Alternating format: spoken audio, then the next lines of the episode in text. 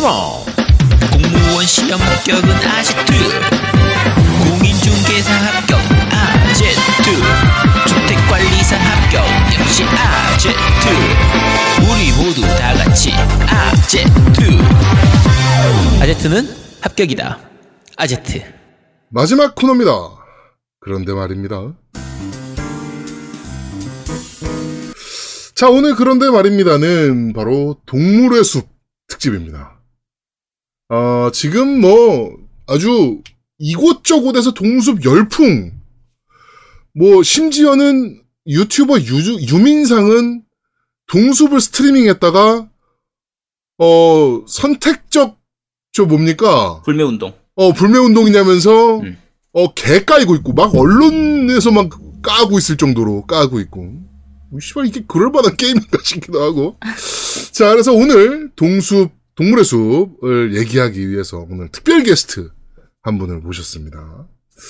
자, 우리 아제트의 직장 상사. 아제트가 매번 게임을 사다 바친다라고 주장하는 우리 호이호이님 나오셨습니다. 어서오세요. 안녕하세요. 호이입니다. 네, 반갑습니다. 네, 안녕하세요. 잘 지내셨죠? 네. 네, 요새 코로나 때문에 손님이 없어가지고. 그쵸. 교통수 열심히 하고 있습니다. 아니, 한의원이 잘 되고 뭐 이런 거는 관심 없어요? 있어요. 관심 없어요. 관심 있어요. 게임만 잘할 수 있습니다. 아닙니다. 아니, 보통 직원들 입장에서도 네. 이제 뭐 회사가 그렇게 안 맞아요. 되거나 뭐 지금 위기에 빠지거나 그러면 맞아. 아, 씨, 우리 회사 어떡하지? 뭐 막 이런 생각 해서 게임이 손에 잘 안 잡히는데. 아, 그 생각을 잠깐 한다고? 거의 안 해요. 제가 옆에서 보면요, 그냥 네. 어차피 월급 잘 나오니까 그냥 그런 거 신경 안 쓰는 거예요. 아닙니다. 아니, 아제트님 자체도 이렇게 문 열면 항상 게임하고 계시니까. 아니, 나도 그래, 내 거니까. 아니, 그러니까. 네, 그렇습니다. 네, 그렇죠. 자, 오늘 동물의 숲에 대해서 좀 얘기를 할 텐데, 이번에 나온 그 모여봐요 동물의 숲은 좀 많이 하셨습니까? 많이 못했어요. 야, 진짜 왜 불렀어, 그럼? 야, 그럼 왜 부를 거야? 자, 제가 말씀드릴게요. 일단 저희가 소개할 때 동숲 전문가라고 소개를 안 했잖아요. 네, 그렇죠. 이제 호이님이 동숲 전문가는 아니에요. 왜냐면 네. 동숲 앞에 시리즈들을 하나도 안 해봤어요. 그렇죠. 그래서 사실 동숲에 대해서 그렇게 얘기할 게 별로 없으실 분인데 거의 네. 동숲 주민입니다. 지금 동숲이 나온 지가 대략 한 20일 정도 됐거든요. 그렇죠. 플레이 타임이 160시간이에요. 진짜요? 제가 아까 봤거든요. 보니까 플레이 타임이 있어. 보는 게 있어. 봤더니 방금 녹음하기 전에 봤거든요. 160시간이에요. 네. 진짜요? 잠깐만, 다들... 야, 나온 지 2주 됐나, 우리가? 며칠 됐지? 20일쯤 됐어요. 20일 정도 됐어요. 20일. 그러니까 3주 정도 네. 됐는데 그럼 하루에 20시간. 하루에 한 7시간씩 플레이를 한 거야.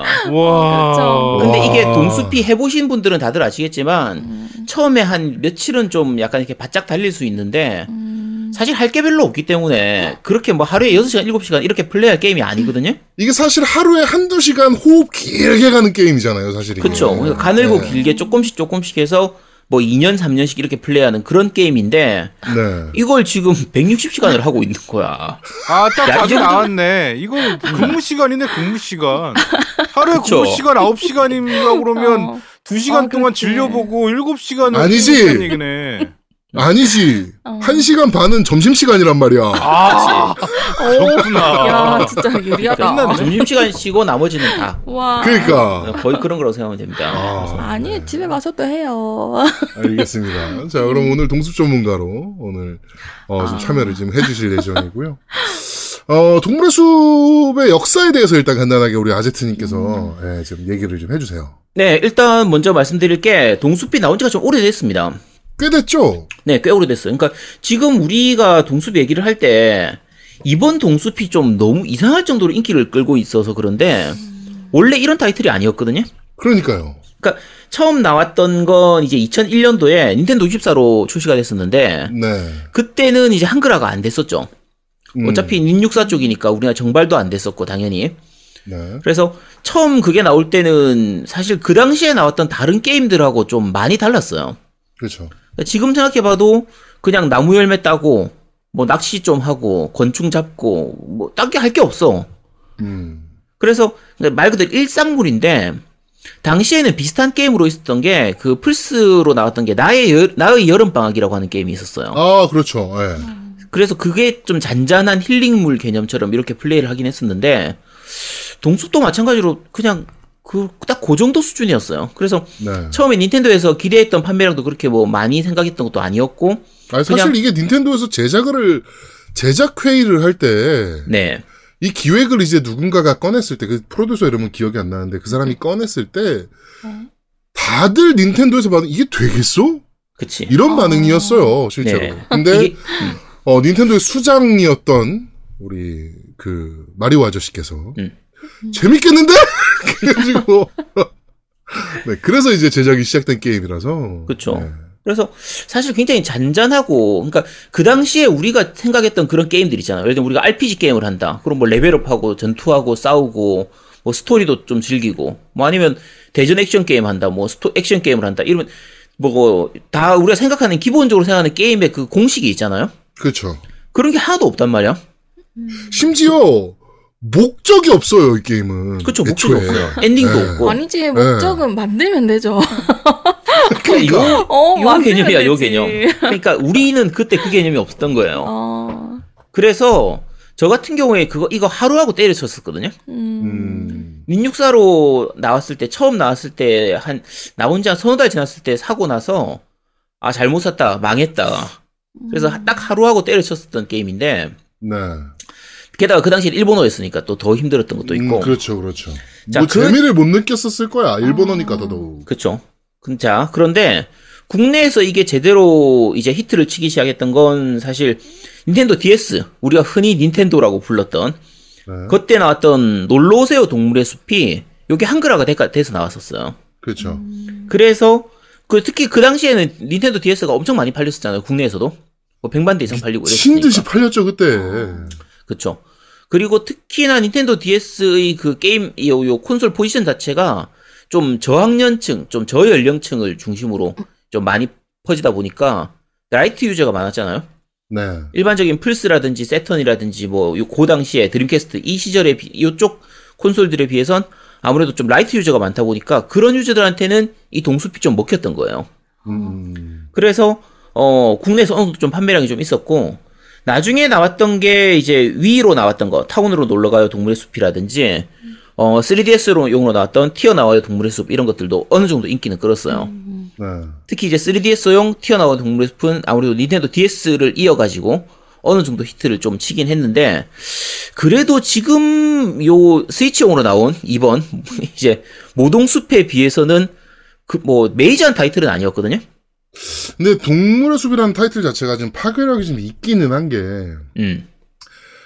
저희 와이프가 이제 게임을 진짜, 그러니까, 게임을 그나마 좀 하기는 했는데, 네.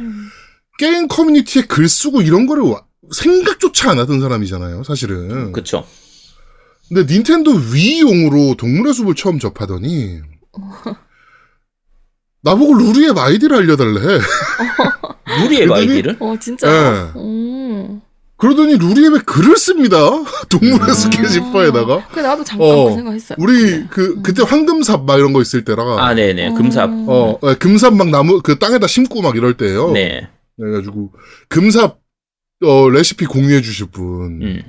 뭐 아니면은 뭐 저희 집 오늘 무 얼마예요? 사러 오실 분, 뭐 팔러 오실 분, 이런 거를 루리웹 게시판에 글을 쓰고 있는 거야, 와이프가. 진짜 깜짝 놀래. 그러더니 나 퇴근하고 어느 날 퇴근하고 왔더니 저거를 사야겠다는 거야. 뭐를? 위용 음성 채팅 시스템 있잖아요. 이게 대화가 USB 있구나. 마이크가 있잖아. 네네. 그거를 하나 사야겠다는 거야.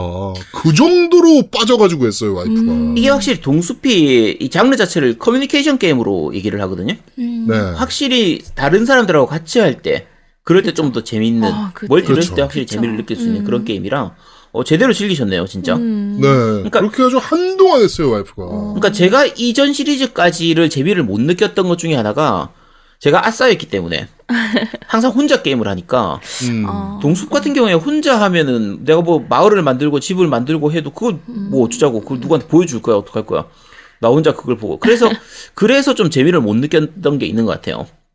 그리고 또 이제 동숲 같은 경우에는 하면서 딴 사람들이 우리 집에 놀러오고 내가 딴 사람 집에 놀러가고 했을 때 좀 얻을 수 있는 게 있단 말이에요. 그렇죠. 보통 나 혼자 우리 숲에서, 그러니까 이번 모동숲 같은 경우에도 내 섬에서 나 혼자 해서는 제대로 다 얻을 수가 없는, 네. 뭐 물고기 잡는 것도 종류가 한계가 있고 나무 열매라든지 이런 것들도 다른 사람 섬에 가야 좀 제대로 얻을 수 있는 게 있으니까. 그렇죠, 그렇죠. 아무래도 그런 부분들을 생각하면 같이 할 수 있는 사람들이 많을수록, 인싸일수록 유리한 게임. 좀 그런 게 있었죠. 자, 그러면은 여기서 좀 궁금한 게, 네. 그 우리 호이님께서, 네. 이전 동숲 시리즈를 전혀 즐기지 않으셨었는데, 그렇죠. 네. 지금 이렇게 160시간이나 정신줄을 놔가면서까지 하는, 네. 뭐 그런 재미 포인트, 뭐 이런 걸 한번 좀 얘기해 볼 수 있을까요? 이게 방금 말씀하셨는데 그 아싸였다고요? 맞죠? 예, 예전에 아싸였어요. 예, 저도 아싸란 말이에요. 그러니까 지금 친구가 원장님, 아니 아제트님밖에 없어요. 친구래, 원장님하고 친구 사이가. 게임기 닌텐도 스위치에서 친구 등록하는 그거. 네, 그게 지금 아제트님밖에 안 계신데. 아, 네. 저는 엄청 잘 즐기고 있단 말이에요. 혼자 뭐 방금 뭐 말씀하셨잖아요. 뭐 과일이라든지 뭐 이런 게 친구 동네에 가야지 얻을 수 있다라고 하셨는데 그 필요 없어요. 네. 그거 뭐지? 너구리한테 가가지고. 그 마일 얻어가지고 가는 무인도 가는 데 있잖아요. 약간 무인도 가서 되잖아. 무인도를 한 여러 번 가면은 그 원장님이란다. 그 아제트님한테서 얻을 수 있었던 것들 다 얻을 수 있더라고요. 근데 네, 그렇죠. 보통 일반적인 경우에는, 네. 이제 너구리한테 그거는 이제 만리지권을 사야 되니까 덕후 이제 말 그대로 그냥 그 안에서 엄청 플레이를 많이 하는 사람들은 마일리지를 많이 얻을 수 있어서 얼마든지 그걸 사서 하면 되는데. 보통의 경우에는 그냥 친구 섬에 가가지고 가져오면 되니까. 그렇죠. 무인도에서 안 가져오고 친구 섬에 가져오는 경우가 많죠. 친구가 있는 사람들은. 그러니까 친구 없는 분들은 이제 저 따라 하시면 됩니다. 그러면 이렇게 저는 뭐지, 그 타임슬립이라고 하나요? 그거를 해가지고, 네. 계속 돌다 보면은 또 하루에 한번 접속하면 50마일리지씩 주잖아요. 근데 그거를, 그렇죠. 네. 이렇게 연달아서 가면은 그 50마일리지, 그 마일리지 주는 게 점점 늘어나죠. 점점 늘어난단 말이에요. 그렇죠. 네네네. 그러니까 그 출석 체크 해가지고 출첵이 늘어나면 그 늘어난단 말이에요. 그러니까 그걸로 해서 지금 10만 포인트 정도 되거든요. 그러니까 이제 넉넉하니까 그러니까 이제 막 쓰는 거지. 그러니까 혼자서도 어쨌든. 뭐 아싸라도 충분히, 그렇죠. 다 즐길 수 있다. 그렇죠. 나는 아싸지만 괜찮다. 요 얘기를 하고 싶으신 거죠? 그렇죠.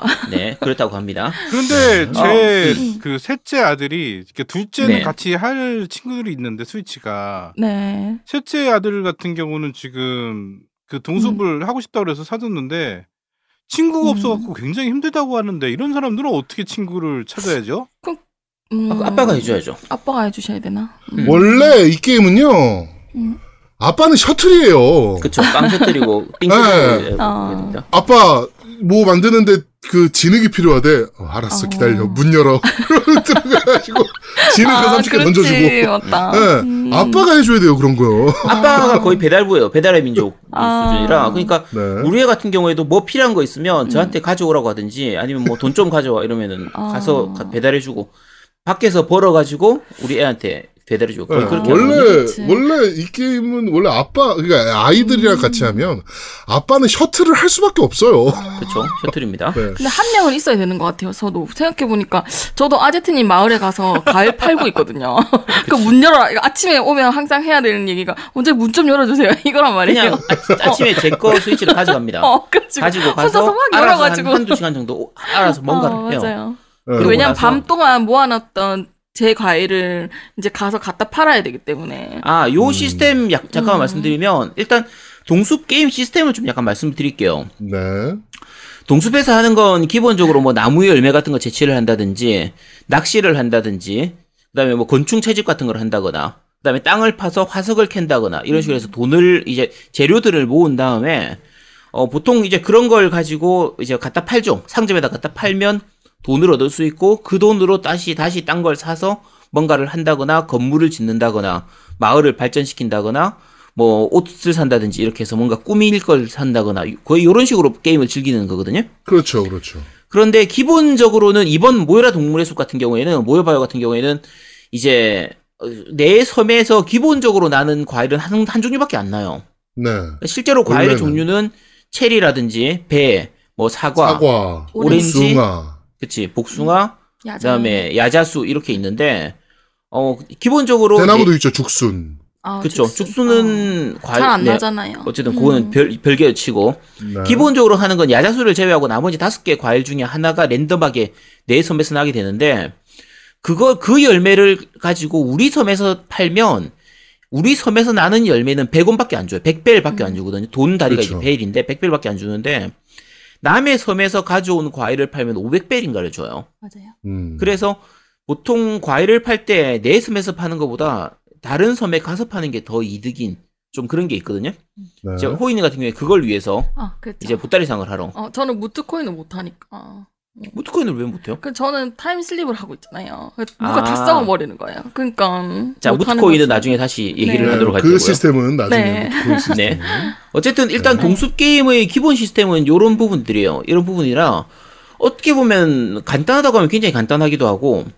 뭐 할 게 없다고 하면 할 게 없다고 할 수도 있는데 동숲의 가장 큰 특징이 지금 시간 얘기하셨는데 기본적으로는 실시간으로 진행이 됩니다.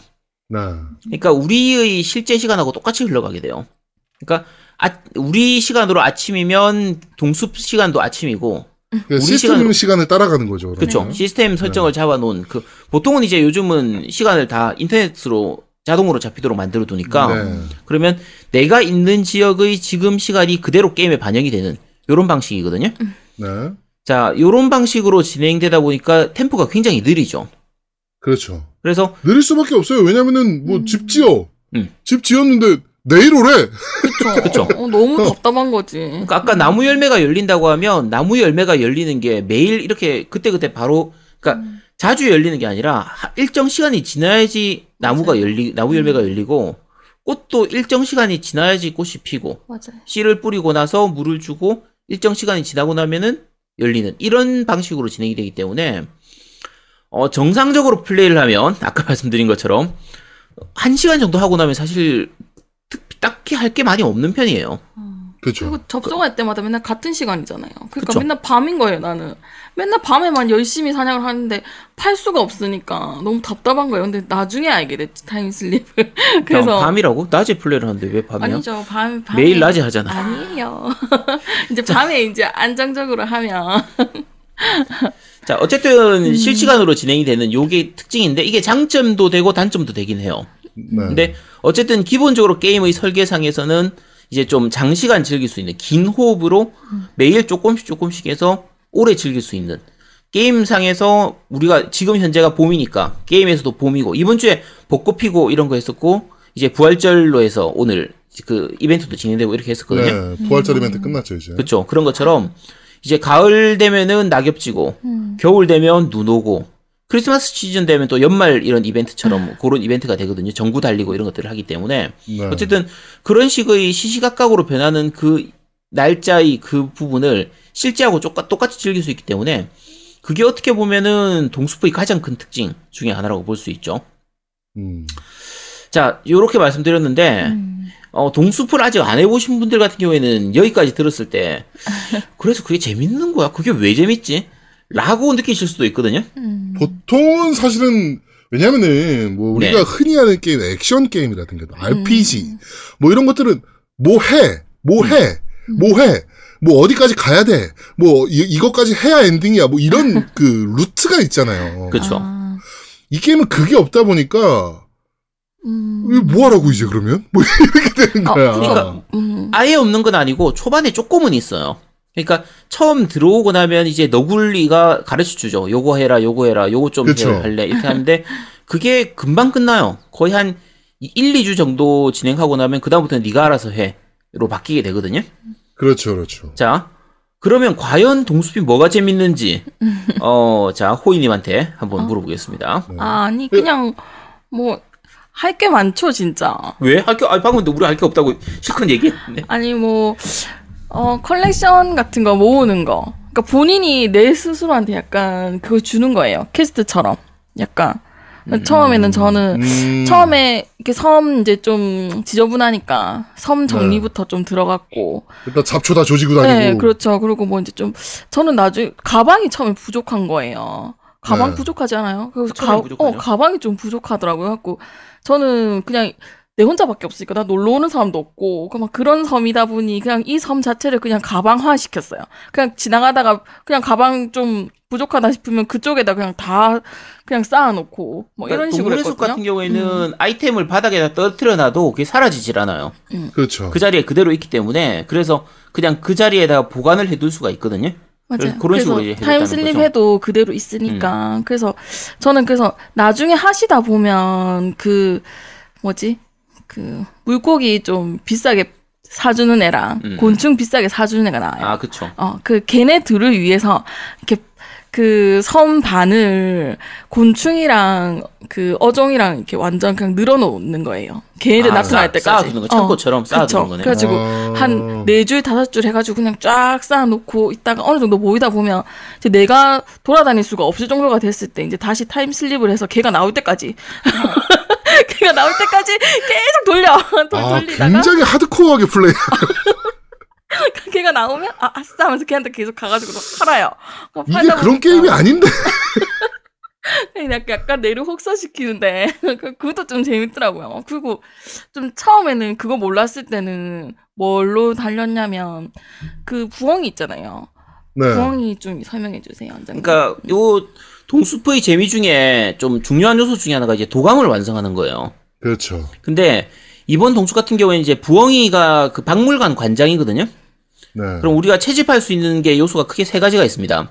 곤충 채집, 물고기 종류, 그다음에 이제 화석. 그래서 공룡 모으는 건데 요게 굉장히 잘 돼 있어요. 그러니까 그러니까 지금까지 한 번도 가져오지 않았던 새로운 그 이제 화석이라든지 새로운 곤충을 가지고 오면 그러면 부엉이한테 가지고 가면은 이제 화석 같은 경우에는 감정을 해주고 네. 그리고 곤충이라든지 물고기 같은 경우에는 가지고 가면은 이제 자기들이 이제 나한테 기증 좀 해라. 근데 내가 기증을 하고 나면 그에 대해서 설명을 해주죠. 맞아요. 네. 근데 설명이 꽤 재밌습니다. 맞아요. 뭐 이게 이거는 뭐 이건데 뭐 해서 어떻게 생겼고 아우 징그러워. 그치. 나는 걔가 곤충 되게 싫어하잖아요. 그래서 그쵸? 일부러 곤충은 설명 들을래 이래가지고 계속 설명 듣고. 그러니까 요게 동숲이 잔재미가 좀 있는 게 짜잘한 것들이긴 한데 예를 들면 부엉이 같은 경우에는 기본적으로 곤충을 잡아먹는 새잖아요. 그렇죠. 그런데 곤충을 되게 무서워해요. 이 부엉이는. 이게 요건 원래 시리즈 특징이라서. 근데 그리고 낮 시간대에 가면 얘가 자고 있거든요. 졸다가 그렇죠. 이렇게 보통 가게들이 밤 되면은 문을 닫는 가게들이 많은데 박물관은 24시간 운영하거든요. 네. 근데 언제라도 가서 이제 등록을 하면 되는데 밤에 가면 괜찮은데 낮에 가면 얘가 졸고 있어요. 그래서 자다가 이제 깨가지고 이제 기증받고 이렇게 하는데. 그 설명하는 그런 부분들이나 그런 게 되게 꽤 자세하기도 하고, 어떻게 그리고 곤충이나 이제 물고기 같은 것들, 생김새나 이런 것들 보면 실제 물고기 그대로 갖다 놓은 거라서 꽤 리얼합니다. 맞아요. 굉장히 디테일하게 돼 있죠. 그렇죠. 디테일이 되게 잘 살아있어요. 네. 그리고 일단 박물관 안에 들어가 보셨어요? 그리고 혼자 돌아다니다 보면 진짜 너무 놀랐어요. 너무 멋있는 거예요. 박물관이. 진짜 수족관도 그렇고 엄청 잘 돼 있는 거예요. 진짜 지금... 저거 있잖아요. 코로나 때문에 바깥을 못 나가잖아요. 네. 우리 아들 입장에서는 거의 자연사 박물관이야. 그래서 너무 좋더라고요. 저도 딱 들어갔다가 진짜 너무 놀랐어요. 화석 같은 경우에 재밌는 게, 예를 들면 한 공룡의 화석이다 그러면 하나로 돼 있는 게 아니라 보통 머리, 몸통, 꼬리 이런 식으로 따로 돼 있는 경우가 많아요. 네, 파트로 나눠져 있죠. 그렇죠. 파트로 나눠져 있어서 예를 들면 내가 브라키오사우루스를 이제 모은다 그러면 머리 따로, 몸통 따로, 뭐 꼬리 따로 이렇게 돼 있는데, 이걸 다 모아서 브라키오사우루스를 완성했을 때 그 완성된 화석 그 모형을 보면 뿌듯합니다, 진짜. 그렇죠. 엄청 뿌듯하죠. 그게 되게 잘 묘사가 돼 있어가지고 그 종류도 되게 많고 그래서 이번 동숲 같은 경우에 방금 말씀하신 것처럼 도감 완성하고 박물관 전체 컬렉션을 다 완성하는 것도 굉장히 좀 큰 재미긴 하죠, 사실. 그렇죠. 저는 완전 비어있을 때 처음에 비어있을 때 먼저 한번 가봤거든요. 아무것도 없는데 이게 뭐 박물관이고 이랬는데 가서 이제 하나씩 채워가니까 다시 구경해보면 얘가 막 이렇게 돌아다니고 있고 이러는 게 막 보이는 거예요. 그러니까 그렇죠. 이걸 빨리 완성해야겠다라는 생각을 해가지고 이제 그 박물관 이제 완성하려고 막 하는데 아직 많이 못 모았어요. 도감을. 아니 그만큼은 진짜 완성 160시간 했는데 완성을 못했어? 아, 그 생각보다 잘 안 잡히더라고. 이게 내가 그리고 이게 그 계절에 따라서 나오는 맞아요. 물고기가 또 시간대랑 네 이런 게 있고 그 다음에 지금 이제 저희는 이제 우리나라 이제 북반구로 돼 있잖아요. 네네. 남반구랑 이제 뭐 호주나 뭐 이런 데 사시는 분들이랑은 또 달라서. 아 진짜요? 예, 네, 거기에 사실... 나오는 물고기들이 또 있고 뭐 이래가지고요. 도감 채우는 게 생각보다 쉬운 일은 아니에요. 와 진짜. 이거 플레이하시는 분들 제가 충고 하나 드리자면요. 웬만하면 남반구로 하시면 됩니다. 남반구로 하면 진짜 인기 폭발이에요. 이게 사람들이 모르는 사람들이 대부분 다 북반구를 하다 보니까 그렇죠. 남반구가 좀 귀해요 우리나라에선. 그래서 남반구로 플레이하면 딴 사람들이 아 저 좀 놀러 가도 되나 이런 사람들 굉장히 많아요. 그렇죠, 그렇죠. 인싸가 되는 거죠. 그렇죠, 인싸가 되는 거예요. 아싸인 사람들이 인싸가 되려면 이제 강제 인싸. 그렇지. 그냥 내 섬을 남반구로 설정했다는 그 하나만으로도 엄청 인기가 좋아지는 그런 게 있습니다. 실수했네. 네. 그 지금 안 바뀌죠? 이제 못 바꿔요. 그러니까 섬, 그러니까 요 스위치 게임들 다른 게임들하고 다르게 네. 동숲 같은 경우에는 스위치 기기 하나당 섬을 하나밖에 못 만들어요. 이게 굉장히 되게 중요한 포인트긴 한 것 같아요. 네, 그래서 계정을 이것 바꾸고, 때문에 네, 그렇죠. 미친 듯이 보조 스위치가 팔리기 시작한 거예요. 세컨 기기가. 그 사실 저도 하나 더 사고 싶어요. 코를 살 거라고요. 그 지금 또 분홍색 하나 나올 예정이더라고요. 네. 그래서 그거 그렇죠. 사려고요. 그래서 걔는 그 남방구로. 알겠습니다. 아, 그럼 진짜 혼자 네. 즐길 수 있겠다. 친구 따위 필요 없겠다, 맞죠? 친구 따위 필요 없겠다. 아, 그런 거 아닌가? 자, 여러분, 원래 그러라고 만든 게임이 아닙니다, 여러분. 친구를 만들려고 하는 게임이지. 나 혼자 스위치 2대 놓고 게임해라. 그러라고 만든 게임 아닙니다. 자, 게임 제작자의 진짜? 제작 의도를 잘 이해해 주시고요. 네. 자, 일단, 아까 말씀드린 것처럼 첫 번째가 도감 완성하는 재미가 있고. 네. 자, 그 다음 또 한 가지가. 이 마을 자체를 꾸미는 재미가 있어요. 그렇죠. 그러니까 맞아요. 처음에는 내가 이제 이게 기본적으로 시작할 때 무인도로 가는 거거든요. 무인도 이주 패키지예요. 그러니까 너굴 사장님께서 이 여행사 운영하시는 너굴 사장님께서 우리한테 이제 무인도 한번 가봐라 라고 강제 이주를 시키죠. 네. 그러고 나서 처음엔 텐트 하나 달랑 주고 이주 비용으로 이거 들었으니까 돈 내라. 요거부터 시작을 해서 원래 동숲은 항상 그렇게 시작합니다. 뭐 그렇죠. 일반 숲에 있을 때도 이사 비용은 다 항상 받았었거든요. 자 그래서 들어와서 일단 한번 살아봐라 하고 나서 이제 그 이주 비용 다 갚고 나면 그럼 야 근데 텐트는 좀 불편하지 않냐? 너 아무래도 좀 집이 하나 있어야 되지 않겠니? 내가 집을 하나 지어줄 테니까 빨리 돈 빌려라. 그러고 나서 돈을 빌리면 또 집을 지어주죠. 네. 집을 지어주면서 그 돈을 다 갚고 나면 야, 저 집이 좀 작지 않냐. 원룸은 좀 그렇지 않냐. 그래도 요즘 시대에 투룸은 돼야지. 투룸을 짓기 위해서 건축 비용이 또 더 들어가니까 다시 돈을 빌려주죠. 투룸을 하고 나면 이제 3룸으로 가고, 3룸 지나고 나면 부엌도 있어야 되니까 4룸으로 가고, 그러고 나면 2층 있어야 되니까 2층 확장하고, 야, 그러고 나면 지하실 있어야 되니까 지하실.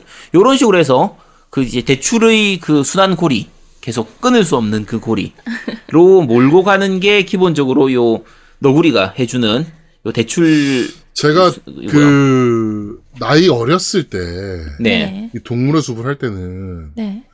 너굴 사장 개새끼 맨날 돈 빌려주고 돈 갚으라 그러고 그렇게 생각을 했거든요. 아 네. 아닙니다. 여러분 그렇게 생각하시면 안 돼요. 지금 생각해보면 이런 사람이 또 없어요.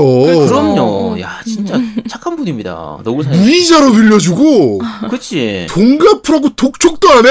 그럼 야, 이런 분이 어딨어. 그리고 섬에 나는 것들로 뭐 다 사주잖아요. 야 그러니까 아니 여러분 이제 대출 한번 어디 가서 은행 가서 대출 받아보세요. 무슨 서류 가져와라. 무슨 서류 가져와라. 뭐 무슨 세금 낸 거 가져와라. 뭐 신용 등급 이런 거 안 본다니까. 너구 사장님 그런 거 안 봐요. 그냥 다 빌려준다니까. 그렇죠. 이런 분이 또 없어요, 진짜. 그러니까 이런 분이 없습니다. 기본적으로 이자를 우리한테 이자를 안 받거든요. 나의 노동력이 근데 들어가. 근데 우리가 은행에 돈을 넣어 놓으면 이자는 나와. 이 게임 내에서 우리가 그렇죠. ATM 그기 있어가지고 자동하는 은행 기기가 있거든요. 아 여기도 ATM 거기... 있어? 네, 거기도 네, ATM 있어요. 자, 우리가 넣은 돈에 대해서는 예금 이자는 나오는데. 우리가 빌린 돈 대출에 대해서는 이자가 안 나와. 네. 얼마나 좋아요. 이렇게 좋은. 최고. 그러니까 약간 거예요? 저런 존재예요. 그 우리가 어렸을 때 만화 볼 때 둘리를 보면서 아, 거길 또 나쁜 새끼 맨날 애들 괴롭히고 라고 생각을 했는데 성인 되고 보니까 그쵸, 엄청 애잔하지. 고길동은 정말 성자잖아요. 성자. 그렇죠. 야, 부양가족이 몇 명이야 진짜. 예수님 쌍싸대기 때릴 만큼의 성자란 말이에요. 고길동이. 아, 그런데 여기서의 너굴 사상의 위치가 약간 그런 위치가 아닌가. 아, 대신에 그건 있습니다. 제가 생각해보니까 플레이하면서 보니까 야, 이분이 참 해자다. 대출도 네. 이렇게 무이자로 해주고 라고 생각했는데 약간 잘 생각해보니까 이 사람은 돈을 빌려줘서 돈을 버는 사람이 아니에요. 그렇죠. 우리가 그 건축비가 시세가 제대로 된 거 맞나. 진짜 그 건축비가 제대로 된 합당한 가격인가. 아, 다리 하나 짓는데 뭐 22만 벨 뭐 이런 거. 그치. 한 10만 벨이면 지을 것 같은데. 아니, 뭐 그러니까 우리가 굳이 지하실이 꼭 필요하지 않은데 지하실이 200만 벨이나 할 만큼 그렇게 비싼가? 차라리 옆에 건물 하나 새로 더 지으면 되는데 굳이 200만 벨. 그러니까 지하실을 제외한 나머지 그러니까 방 1층에 방 4개, 2층에 방 큰 방 하나, 요 방 5개짜리 집을 짓는데 들어간 총 돈이 한 200만 벨 정도거든요? 그렇죠. 근데 지하실 만드는 게 한 230만 벨 정도 들어가요. 아이, 땅 파야 되잖아. 아, 그러니까 그럼 굳이 지하실을 하지 말고 옆에 집을 하나 더 지어주면 되지. 왜 굳이 지하실을 지어서 저렇게 비싸게 받나. 건축으로 돈을 버는 건축회사 사장이 아닌가. 요 생각은 좀 들긴 하는데 뭐 그래도 네. 일단은 이자는 안 받으니까. 엄청 저거 해자스러운 분이에요. 그렇죠. 자, 일단 아까 말씀하신 것처럼 내 집을 짓는 부분은 240만 벨인가 238벨 어쨌든 총 비용에서 한 500만 벨 정도 이내에 다 끝나거든요. 네. 자, 근데 그럼 여기까지 하고 나면 더 이상 돈 들어갈 일이 없냐? 그게 아니죠. 그렇죠. 자, 이제 마을을 건축해야 됩니다. 마을을. 네. 그러니까 마을 내에서 이게 섬이기 때문에 섬 하나로 그냥 통째로 다 돼 있으면 상관이 없는데 섬이 조각 나 있어요. 옆에 있는 섬으로 지나가려면 처음에는 장대 높이 뛰기 하듯이 이렇게 막 건너다 가야 되거든요. 네, 장대로. 아, 보면 진짜 위태위태합니다. 저러다 잘못 빠지면 어떻게 되나 싶기도 하고. 장대가 있어서 건너갔는데 장대가 부러져가지고 다시 못 들어오면 어떡하나 좀 걱정되기도 하고. 네, 부러지진 않죠 실제로는. 그렇죠. 그리고 이제 사다리 같은 거, 높에 단차가 있는 그런 것들이기 때문에 그런 것들은 또 사다리를 타고 올라가야 되고 이래야 되거든요. 네. 불편해요. 아무래도 불편하고 아까 호이님 말씀하신 것처럼 가방 용량도 부족한데 사다리하고 장대를 항상 들고 다닐 수가 없잖아요. 그렇죠. 그러면 칸을 많이 차지하니까. 그래서 결과적으로는 이제 높은 곳에는 올라갈 수 있는 계단을 만들어야 되고 이제 섬하고 섬 사이에는 다리를 만들어야 되거든요. 네. 이게 다 돈입니다. 그렇죠. 아, 그것도 꽤 많이 들죠. 엄청 많이 들죠, 생각보다. 네. 이게 되게 치사한 게, 사실은, 예를 들면은, 다리를 지을 때 한 뭐 20만 벨 정도가 필요하다라고 하면, 다리 놓을 위치는 내가 설정을 하고요. 네. 그 다음에 기부를, 자유롭게 기부를 하도록 돼 있습니다. 네. 네. 그 마을 사람들이 와서 기부를 그렇죠. 하게. 그렇죠. 그래서, 사실 제가 20만 벨이라고 치면, 제가 20만 벨을 다 안 내도, 마을 사람들이 십시일반으로 돈을 조금씩 됩니다. 네. 조금 도움이 되죠. 그 내는 게 대략 한 2,000벨 정도 됩니다. 아. 네. 나는 나머지 198,000벨만 내면 되는 거야. 시발. 아, 야, 같이 쓰는 다리인데 내가 다리 지어 놓으면요, 지들 잘 왔다 갔다 잘 하고 다니거든요. 아, 그러니까 그 정도면 사실은 그 다리 통행료를 받아야 돼요, 제가. 그치. 그치. 네. 아니 근데 차라리 내가 다 지은 거면 통행료를 내면 되는, 우리가 받으면 되는데. 자, 이제 부동산에서 말씀드릴게요. 이게 공유 제도라는 게 있어가지고 네. 그 사람들 지분이 0.1%만 있어도 그 사람들은 100% 다 사용을 할 수가 있습니다. 그게 그게 법적인 부분이 있어요. 그거 이용해서 이거 기부 만들어 놓은 거야 이게. 얘들이 엄청 디테일하네요. 그러면. 그러니까. 그 모든 사람들이, 모든 주민이 써야 되니까. 약간의 그 기부를 또. 그러니까 공동으로 기부했다라는 명목하에, 실제로는 공동으로 기부하는 거다라고 해놓고, 내가 다 100%를 기부를 하더라도, 네. 걔들이 쓸 수가 있어요. 그냥 마을 사람들이 다 같이 돈 모아서 한 거다라고 핑계 대면서. 와, 치사하지 않습니까? 자, 근데 어쨌든, 이번 동수패에서의 그 재미요소 중에 하나가, 요 마을을 발전시키는 부분. 거의 토목공사 수준으로 공사도 많이 할 수 있거든요. 나중에 가면. 그렇죠. 네. 그러니까 처음에는 그냥 우리 집 짓고 과일 뭐 따고 건축 잡고 이 정도인데 나중에 되면 거의 심시티를 하게 되죠. 네. 그래서 그 부분들은 또 파고들 요소가 좀 있긴 하고요. 자, 그다음에 또 재밌는 게 어떤 거 있어요? 아니 아까 얘기하려고 했었는데 그 아까 이자 말씀하셨잖아요. 네네. 그 이자 말씀하실 때 걔가 그 이자가 우리가 타임슬립 하면은 타임슬립 얘기는 나중에 할 거예요. 아 그래요? 아. 자 타임슬립 얘기는 이게 사실은 편법이기 때문에 네. 나중에 뒤에 가서 다시 다시 좀 말씀을 드릴게요. 네. 얘기하도록 하고요. 일단 아까 호이님이 중요한 얘기를 하나 했었는데 뭘 하고 즐길지는 내가 정하는 거다 아시잖아요. 네. 그래서 동숲하는 사람들 중에서 많이 하는 게 사실 컨셉질입니다. 그렇죠. 동숲은 결과적으로는 컨셉질 하려고 플레이를 하는 거거든요. 네. 제동님 혹시 컨셉질 한 거 있어요? 저는 아직은 없고요. 네. 저희 아들이 지금 집 안을 수족관으로 만들기 시작했어요. 많이 하죠, 그건. 네. 네, 이제 두 번째 방은 완전 수족관이고, 네. 첫 번째 방은, 좀 놀랬는데, 도트 찍는 거 있잖아요. 네네. 네. 그걸로 포켓볼을 찍어가지고, 벽지나 이런 걸 다 포켓볼로 해요. 자, 요 컨셉질 할 때 제일 중요한 요소 중에 하나가 지금 말씀하신 마이 디자인으로 도트 찍는 건데, 그렇죠. 이번 동숲, 모동숲 같은 경우에는, 도트를 직접 찍어가지고 여러 가지를 활용할 수 있도록 돼 있어요. 옷도 직접 디자인할 수가 있고. 그렇죠. 그러니까 엄청 잘 돼 있죠, 그런 부분. 그렇죠. 그게 되게 잘 돼 있고, 그리고 남이 만든 디자인을 그대로 가져오기도 되게 쉽게 돼 있고. 네. 그래서 집안에다가 내가 원하는 그림을 그린 다음에 직접 도트를 찍어가지고 그림을 그린 다음에 그걸 벽에다 갖다 붙이는 이런 걸로도 가능하고, 바닥에다가도 디자인을 그대로 갖다 붙이는 것도 가능하기 때문에 네. 노가다를 좀 심각하게 한다라고 치면. 온 바닥을 다 깔아서 거의 예를 들면 마리오 전체 스테이지를 다 구현한다든지 엄청 큰 그림을 하나 완성을 한다든지 바닥에다가 제가 본 최고는 저거죠. 아스팔트를 다 도트로 찍어가지고 그쵸 도시 만든 거. 도시 만들어 놓은 거. 아 그게 도트였어요. 그게 다 도트로 찍은 거예요. 그러니까 실제로 인터넷 찾아보면은 그게 있습니다. 마을 전체를 거의 현대적인 도시로 만들어 놓은 게 있거든요. 근데 그게 일일이 다 도트 찍어가지고 바닥에 만들어 놓은 거예요. 어쨌든 그렇게 하는 미친 짓이죠, 미친 짓. 그렇죠. 그런 노가다도 있고. 대단한데. 그렇죠. 그런 것도 가능하고. 그러니까 인터넷에서 많이 놔두는 건 이제 횟집 운영하는 거. 맞아요. 그렇죠. 운영하는 거라든지 아니면 횟집은 너무 많아서 사실은. 그렇죠. 그리고 저 같은 경우에는 이제 지하실은 지하 감옥으로 만들어두고 집을 이제 오락실로 만들려고 지금 하고 있는데 오락 기기 자체가 지금 입하가 잘 안 돼요. 이게 이렇게 자주 나오는 게 아니다 보니까 네. 상점 가면은 그게 자주 안 들어오거든요. 가끔 하나씩 들어오는데 그거 한 번에 하나밖에 또 못 사요, 그걸. 그렇죠. 그래서 그거 하나씩 지금 사 모아서 많이 모이면 컬렉션 좀 완성되고 나면 이제 오락실 오픈하려고 하는데 좀 시간이 되게 오래 걸리는 작업이더라고요. 어쨌든 그런 식으로 컨셉질하는 부분이 이 동숲에 되게 좀 큰 요소가 되죠. 재미 요소가 되고. 파고드는 저는 그러고 보니까 하나 있긴 하네요. 뭐 하고 있어요? 방 하나는 프로레슬링 경기장이에요. 그래가지고 벽지나 이런 것들이 다 이제 프로레슬링 관객들이 막 환호하고 있고. 네. 네 지금 그렇게 해놨어요. 네. 그것도 재밌지. 네. 저는 한방 그냥 온천이.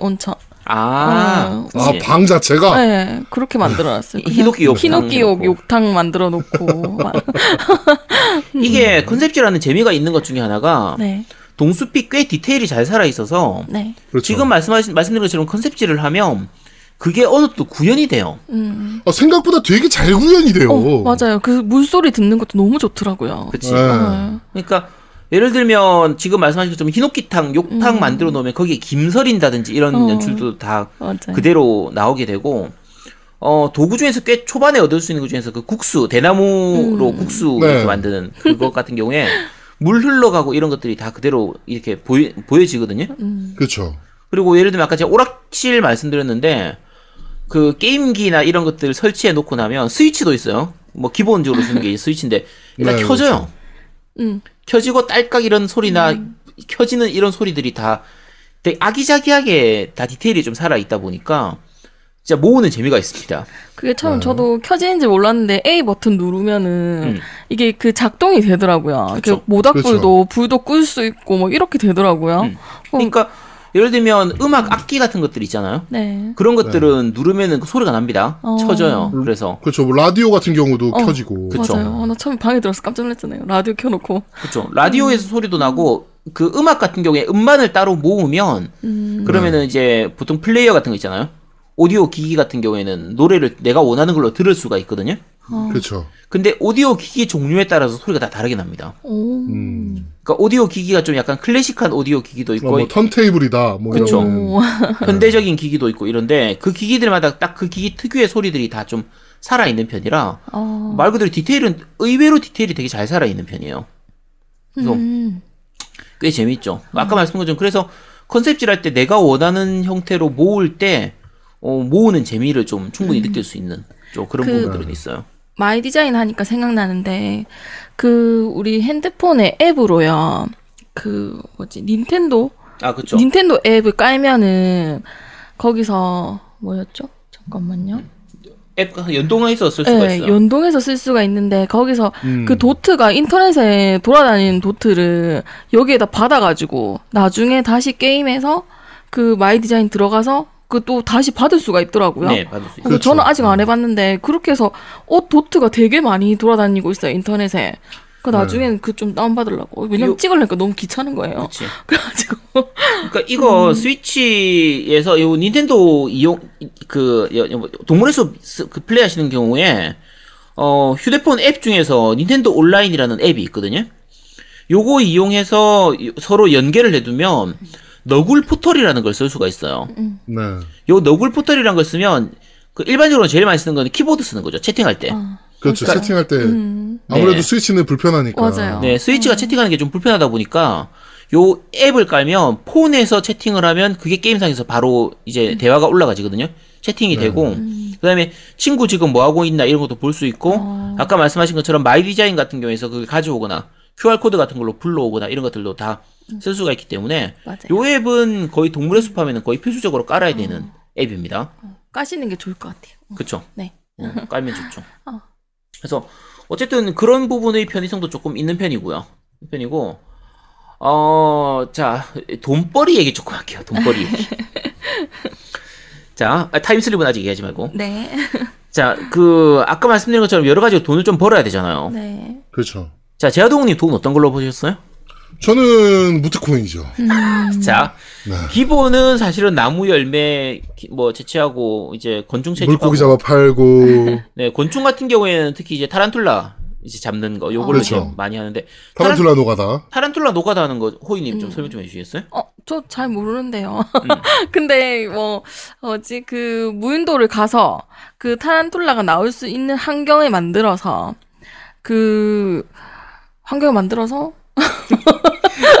보통 그 타란툴라가 굉장히 비싸게 팔리는 곤충이에요. 하나에 8,000배를 네. 그렇죠.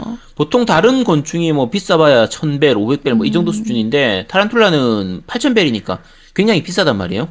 네. 거의 비단잉어하고 이게 제일 비싼 정도 수준이었던 것 같은데. 근데 어쨌든 이게 비싸다 보니까 약간 꼼수를 써서 타란툴라가 많이 나오도록 하는 방법이 있어요. 네. 그러니까 내 섬에서는 안 되고 무인도를 간 다음에 이제 다른 구조물 같은 걸 다 없애버리고 네. 그러고 나서 타란툴라가 나오도록 하는 환경을 만들면 되거든요. 그러니까 그 타란툴라가 나오는 섬이어야 됩니다. 그것도 약간 조건이 좀 있는데 그거는 자세한 부분은 인터넷에서 그 게시판에 찾아보시도록 하시고요. 그렇게 해서 노가다를 하면 꽤 많은 돈을 벌 수가 있습니다. 자 그런데 제일 빠른 거는 무트코인이죠. 그렇죠. 자 제아동님 무트코인 설명 좀 해주시죠. 일요일 날, 무파니 아줌마가 이제 오전에 옵니다. 네. 낮 12시 전까지. 그러면 이제 자기가 가진 돈으로 이제 무 시세를 보고, 그러니까 이 무파니 아줌마가 파는 가격이 또 다 틀려요. 네, 그래가지고 좀 싼 가격에, 뭐, 보통 이제 100벨 사이 왔다 갔다 이렇게 파는데, 이제 그거를 물을 사놉니다. 물을 이제 뭐 10개 단위로 이제 많이 사놓죠. 네. 그러면, 다음 날부터, 그러니까 월요일부터 저희 상점에서 무 시세가 네. 오전, 오후 이렇게 해가지고 무 시세가 변경이 됩니다. 그 매입하는 시세가. 그러니까 제가 만약에 100배를 샀으면 네. 월요일 날 상점에 가서 물어보면 나 오늘은 무 80배를 매입해. 뭐 오후에 갔더니 오늘은 지금은 무 가격이 150배야. 그러면 저는 150배를 팔면 50배를 버는 거잖아요. 네. 이제 그런 식으로 이제 그 약간 어떻게 보면 주식 비슷한 시스템으로. 네. 이제 얼마까지 그 올라가요?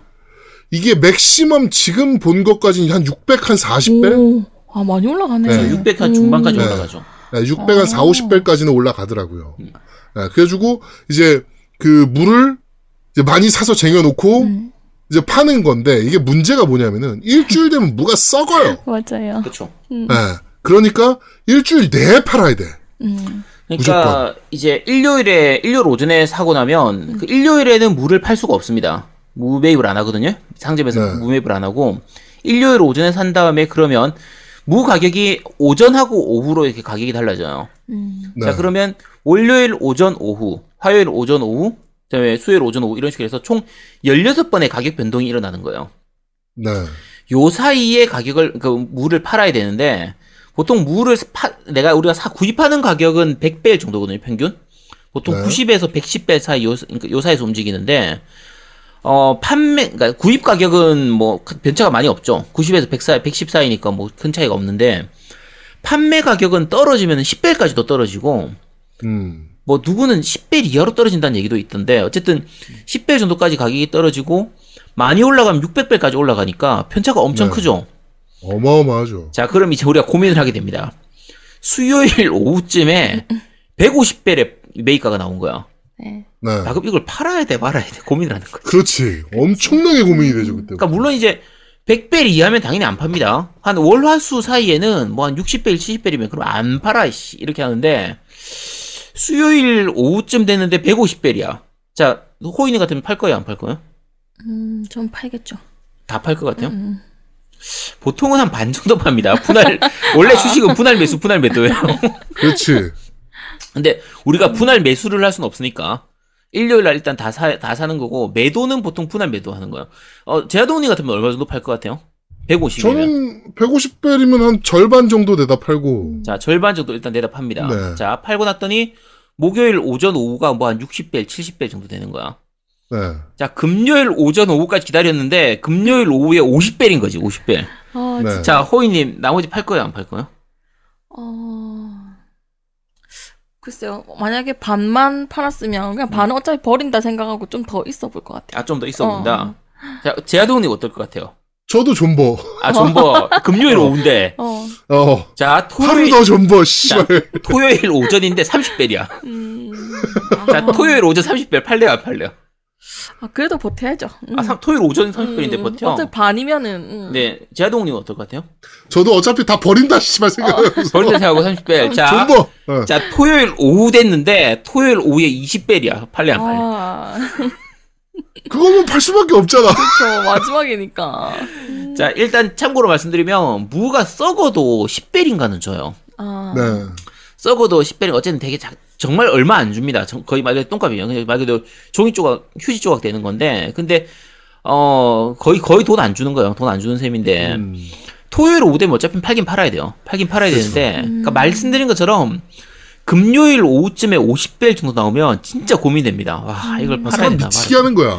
그러니까, 자, 금요일 오후에 50배를 돼서, 아, 할 수 없지. 팔았는데, 손절했는데, 토요일 오후에 200배 나오면 진짜 개떡상 나오면 짜증 나는 거고요.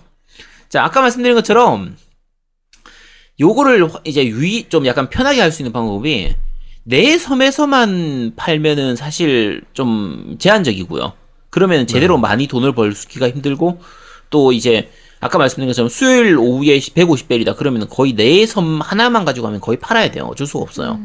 네. 위험도가 있으니까. 그런데 친구가 많으면 이게 그래서 친구가 중요해요. 웬만하면 기다리면 됩니다. 왜냐하면 내 섬에서는 몰라도 다른 사람 섬을 같이 한 친구가 10명쯤 된다 그러면 목요일 금요일까지 기다리면 누군가는 200~300배 이상이 나와요. 그렇지. 자, 내 섬에서 지금까지 제가 제 섬에서 제일 비싸게 그 가격 나왔던 게 한 190배 정도밖에 안 나왔어요. 근데 다른 사람 섬들 이렇게 저렇게 하면 500배, 600배도 나오거든요. 네. 그러니까 600배까지는 내가 못 팔아봤고 한 550배였나? 그때 구라님 섬에 가가지고 그때 팔았었는데, 그러니까 일주일에 한두 번 정도는 꼭 그런 친구가 있습니다. 한 3,400배 이상 나오는 분이 있기 때문에 거기 가서 팔면 돼요. 그래서 친구가 많으면 인싸들이 유리한 거예요, 이게. 그렇죠. 요런 부분들이라서 어쨌든 무트코인 요걸 이용하면 결국은 투자금이 100배 정도에 사서 3,400배 정도로 말 그대로 뻥튀기를 할 수가 있으니까 이걸 한 두세 번만 돌리면 거의 초기 자본 기준으로 했을 때 거의 10배 이상 만들 수가 있거든요. 네. 거의 돈 걱정 없이 살 수가 있습니다. 아, 그렇구나. 자, 대신에 약간 단점은 좀 있어요. 무트코인을 너무 많이 하면 돈이 너무 많이 나와들기 때문에 다른 것들을 하는 재미가 좀 줄어들게 돼요. 그러니까 예를 들면 뭐 곤충 채집하고 물고기 잡고 이래가지고 팔아서 돈 모으는 재미가 있어야 되는데 무트코인을 너무 많이 해버리면 아니 그거 뭐하러, 야 그거 실컷 잡아봐야 뭐 100원 200원 되는 거야. 야 그거 뭐하러 죽고 앉아 있냐. 내가 거지도 아니고 내 통장에 10,000,000벨이 있는데 이렇게 돼버리기 때문에 좀 딴 거 하는 아기자기한 재미를 좀 떨어뜨리는 부분이 있어요. 그렇구나. 그러니까 돈 모으는 것도 나름의 재미라서 이 게임에서. 그렇죠. 이제 사람이 그래요. 일확천금 딱 얻게 되면 재미 없어지는 거야. 그러니까 우리 그런 거 있잖아요. 비트코인 한참 그 할 때 친구 중에 가끔 그런 사람들 있잖아요. 비트코인 뭐 1억 원씩 사뒀는데 그게 100억으로 올라가지고. 그래서 그렇죠. 직장도 그만두고 그냥 놀고 먹고 말이야. 아 부러워 죽겠네. 아 존나 부럽지. 아 부러워.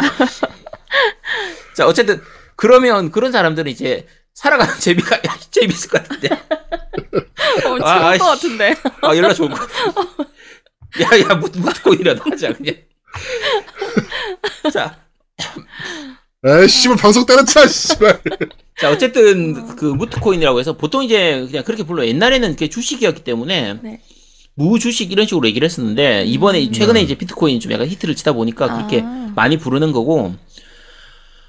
무트코인은 그나마 시스템 상에서의 정당한 말 그대로 정상적인 방법으로 시스템을 이용하는 거고요.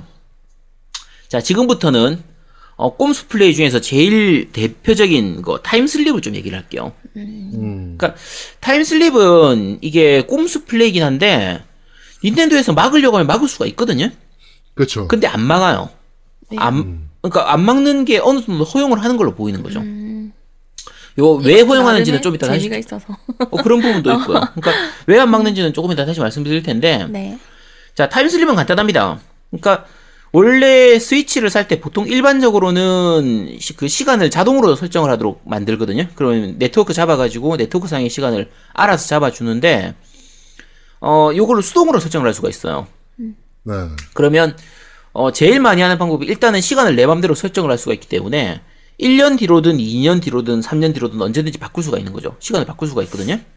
그렇죠. 자 그러면 요게 은행에다 돈을 넣어두면 이자가 나온단 말이에요. 그렇죠. 그러면 한 100만원 정도, 100만벨 정도만 넣어두고 나면 1년인가 2년인가 정도 지나고 나면은 한 거의 한 10만벨 정도 이자가 붙습니다. 네. 대신에 이자가 몇 년이 지나더라도 상한선은 99,000벨인가? 이게 상한선이에요. 그 이상은 안 붙긴 하는데 어쨌든 그러면 날짜 설정을 한번 바꿔서 다시 들어갈 때마다 약 10만벨 가까이씩을 돈을 벌 수가 있으니까 타임슬립을 요렇게 하는 거를 한 10번 정도를 반복하면은 이자 수익만 거의 한 100만벨 이렇게 나오는 거죠. 그렇죠. 그러면은 당연히 돈은 뭐 무한대로 벌 수가 있게 되겠죠. 그래서 그쵸? 타임슬립은 일단 요렇게 해서 이자 수익을 노리고 타임슬립을 하는 방법도 있고요. 자, 그 다음에 게임상에서 요게 기본적으로 실시간 진행이 되기 때문에 보통 건물을 짓거나 뭔가 과제를 하고 나서 그 다음 날까지 기다려야 되는 경우가 많거든요. 예를 들면 내가 대출을 다 갚고 나서 아니면 뭐 집 건축 비용을 건축을 하기로 얘기하고 나서 하룻밤을 자고 와야지 집이 지어지게 되고 그다음에 뭐 마을 주민들이 오기로 했다 그러면은 하룻밤을 자고 나야지 마을 주민들이 오게 되는데 타임슬립을 해서 그러니까 시간 설정을 바꿔가지고 하루를 보내버리고 나면 그 바로 지어지니까 하루를 벌 수가 있는 거죠. 그냥 하루 기다릴 필요 없이 바로 그 진행을 할 수가 있으니까 훨씬 빨리 진행을 할 수가 있거든요. 자, 그 부분 때문에 타임슬립을 좀 하는 사람들이 많긴 합니다. 네.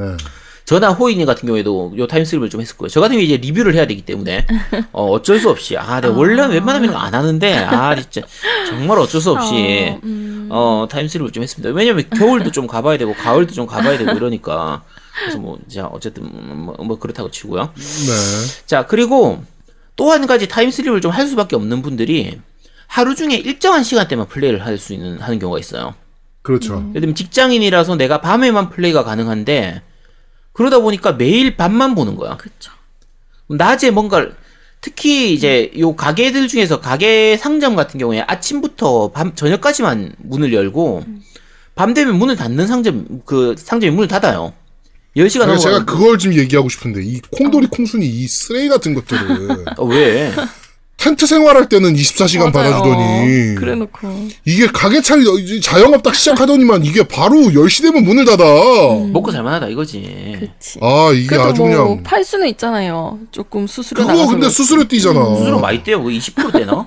20% 떼요. 20%를 그냥 아주 그냥 다 죽여야 돼 이것들을. 야, 배가 부른 거야 배가. 야, 그러니까 야 52시간제 지금 시행하고 있잖아. 그러니까 걔들도 좀 쉬어야지. 야 걔들 그렇게 계산해도 걔들 그 하루 그러니까 일주일 근무 시간이 몇 시간인데. 아 진짜 자, 열받아가지고 내가. 그러니까 처음 게임 시작하고 초기에는 시간 제한 없이 언제든지 물건을 팔 수가 있는데 약간 한 보통 게임 시간 기준으로 해서 한 4일 5일 정도 지나고 나면 그러면 가게를 차리거든요 걔들이. 가게를 차리고 나면 그때부터는 아침 8시부터였나? 8시. 아침 8시부터 밤 10시까지. 요 시간만 일을 합니다. 네. 야, 세븐일레븐은 7시부터 11시까지인데, 이것들은 8시부터 10시면 그러니까. 조금 짧지 않나 싶긴 한데, 어쨌든 그 시간 내에만 물건을 사고 팔고 할 수가 있고요. 그 시간 외에는 사는 건 안 되고 파는 건 가능합니다. 이게 수거함이 있어요. 수거함에다 팔면, 팔고 나서 바로 돈을 주는 게 아니고, 다음날 아침에 문 열고 나서 정산해서 돈을 주고, 수수료로 20%를 떼고 줍니다. 그러니까 보통 잘 안 팔죠. 웬만큼 급한 거 아니면 잘 안 그렇죠. 팔아요. 야, 되게 쓸데없이 현실적이야 그런 것들이. 그렇죠. 그러니까 네. 특히 저는 야 이것까지 현실적일 필요 있었나 싶었던 게 택배. 택배? 그렇죠. 물건 사면 다음 날 와. 아 다음 날 올까?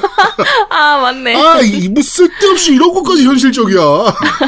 아 뭐 그런 거 많지 그런 거. 그러니까 그런저런 부분들 때문에 아까 말씀드린 것처럼 내가 나는 플레이하는 시간이 예를 들면 저녁 때 자리에 잠자리에 누워가지고 침대에서 플레이를 항상 하는 스타일이다. 그러면 예를 들면 밤 12시부터 1시 정도까지 플레이를 하고 싶다. 그러면 가게는 항상 문을 닫아 있는 거야. 그렇죠. 그러니까 팔 때 수수료 떼는 거는 그러려니 하는데 물건을 살 수가 없어요. 그러면. 그렇죠. 그러다 보니까 이런 사람들 같은 경우에는 어쩔 수 없이 타임슬립을 해야 됩니다. 시간 설정을 바꿀 수밖에 없어요.